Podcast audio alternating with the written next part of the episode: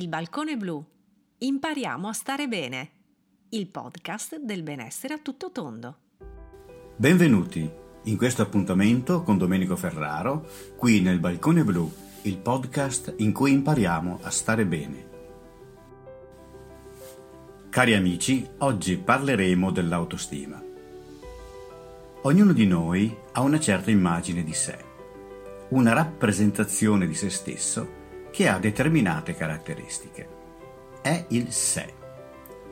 Sono un uomo, una donna, sono alto, sono basso, sono biondo, sono moro, mi piacciono le mele, sono bravo nello sport, sono uno studente, un lavoratore, uno scienziato, eccetera, eccetera, eccetera.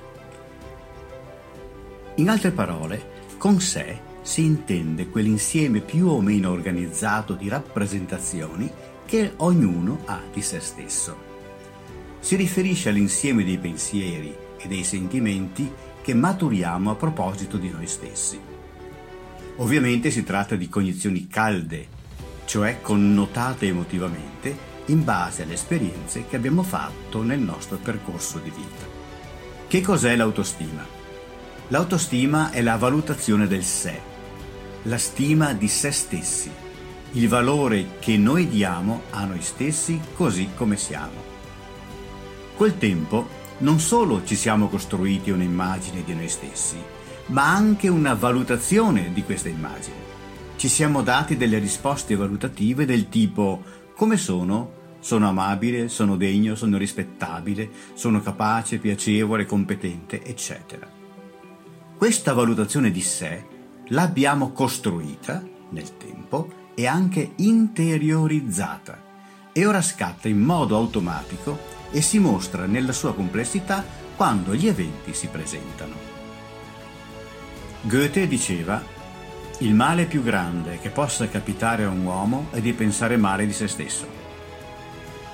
Nathaniel Brandon, psicoterapeuta americano, uno fra i maggiori studiosi dell'autostima, nel suo libro The Power of Self-Esteem dice che l'autostima si compone di due elementi particolarmente legati fra loro.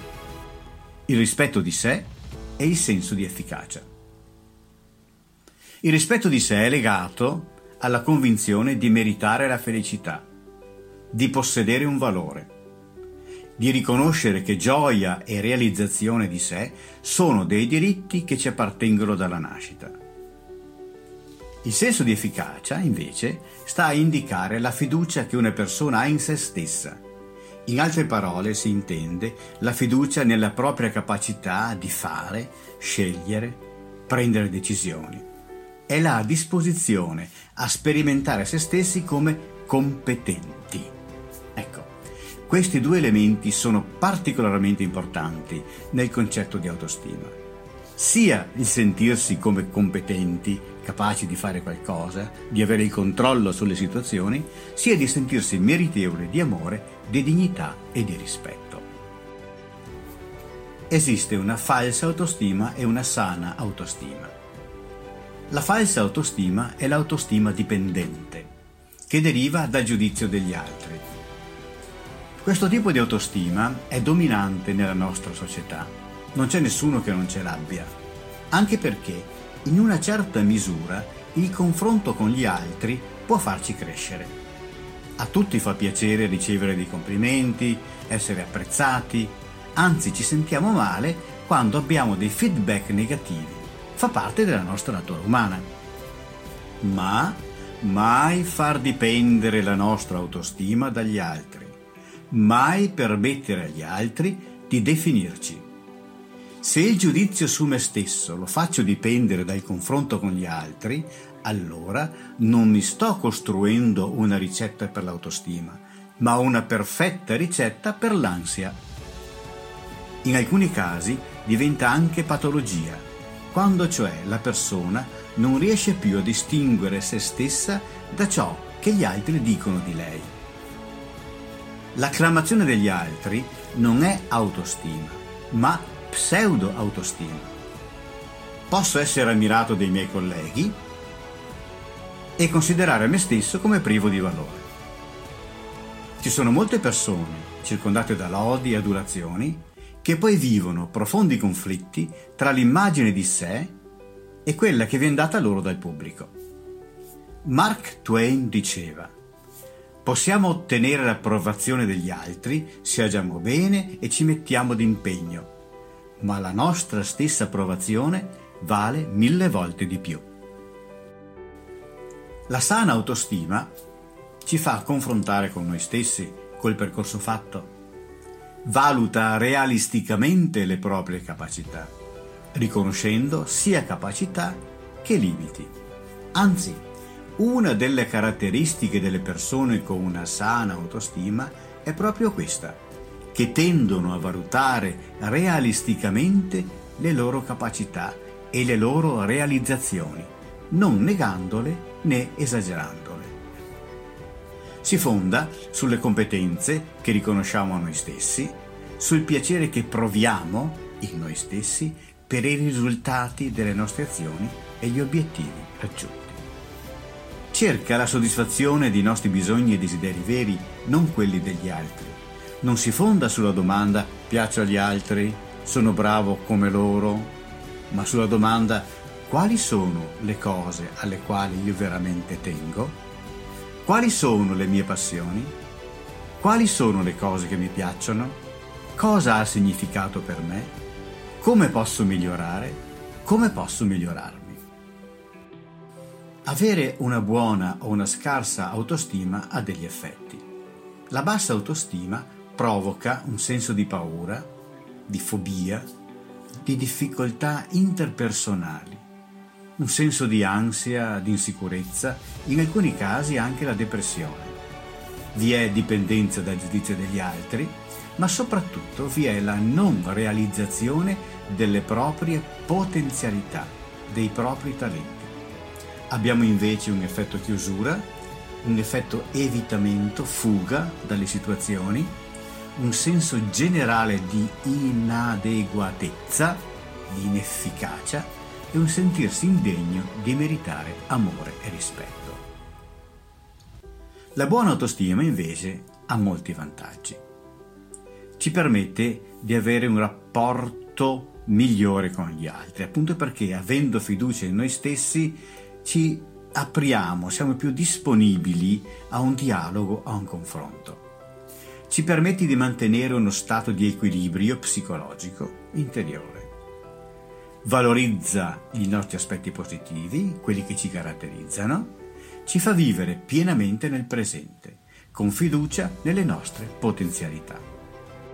È possibile migliorare la nostra autostima? Certo. L'autostima non è una cosa determinata una volta e per sempre, si può cambiare. Noi siamo agenti attivi, non passivi. Certo, le basi familiari o l'ambiente familiare può aver favorito o addirittura inibito l'autostima.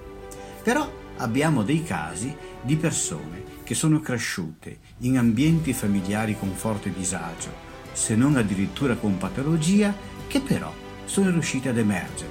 Hanno fatto bene a scuola, sono persone stabili, hanno soddisfacenti rapporti umani, hanno un buon lavoro, hanno un senso del proprio valore e della propria dignità. Sembra che queste persone siano state messe qui sulla terra per confondere gli psicologi. La nostra autostima quindi dipende molto dalla nostra volontà di fare. Possiamo costruircela, farne una nuova. Non è un dono gratuito, né semplicemente un sentirsi bene, ma è una conquista, un risultato da raggiungere. Tre consigli pratici per migliorare l'autostima. Primo, non evitare la fatica. Sappiamo che un onesto impegno ispira fiducia in se stessi e che evitare la fatica ha l'effetto contrario. Piccole cose da fare che rendono autonomi e ci danno soddisfazione. Diamoci degli obiettivi, realistici, sapendo che saranno proprio gli ostacoli, piccoli o grandi, che troveremo lungo la strada a darci grande soddisfazione quando li avremo superati. Secondo, vivi consapevolmente. Sappiamo che le persone che vivono consapevolmente si sentono più competenti delle persone che vivono senza riflettere. Sii consapevole delle tue capacità e non focalizzarti solo sugli errori. Ognuno di noi ha dei talenti. Chi ha l'intelligenza, chi ha la, la capacità organizzativa, chi ha facilità nel parlare, chi nello scrivere, chi è ottimista, chi ha il buon umore, chi il senso del dovere, chi sa cucinare, chi ha abilità manuali, eccetera. Vivere consapevolmente, inoltre, porta a chiederci che cosa è importante per noi. Quali sono le cose alle quali noi veramente teniamo? Quali sono le nostre passioni? Che significato hanno per me? La consapevolezza, altro aspetto, ci porta a riconoscere i nostri pregi e i nostri difetti. E qui è importante il fattore accettazione incondizionata di noi stessi. Molte volte, riflettendo su noi stessi, eh, accedendo a questa forma di consapevolezza profonda, vediamo anche i nostri limiti, forse anche gli errori passati. Ecco qua, l'accettazione incondizionata di noi stessi è importante. È importante non essere in conflitto, in guerra con noi stessi, non negare la realtà, ma accettarla. Diamoci il permesso di essere umani, quindi di avere delle emozioni positive, ma avere anche delle emozioni negative. Accettati come sei in questo momento, una persona imperfetta, mutevole, in crescita e rispettabile. Così diceva Dennis Waltry. Terzo, vivi con integrità. Noi sappiamo che l'integrità genera rispetto per se stessi e che l'ipocrisia no. L'integrità, la coerenza accrescono la nostra autostima. Dove vediamo comportamenti coerenti con i valori, le convinzioni, le credenze, noi vediamo accrescere l'immagine di noi stessi. Nathaniel Brandon dice, quando siamo disonesti, noi paghiamo un prezzo molto alto nei confronti della nostra autostima. Bene cari amici, per oggi abbiamo finito. Riassumendo, abbiamo visto che cosa è l'autostima, cioè la valutazione che noi diamo a noi stessi, al sé, che esiste una scarsa e sana autostima, i vantaggi della buona autostima, abbiamo visto che è possibile migliorarla, e tre consigli pratici per implementarla. Concludo con una frase di Luigi Pirandello. Quando uno è contento di se stesso, ama l'umanità. Domenico Ferraro vi saluta e vi dà appuntamento al prossimo podcast qui nel Balcone Blu.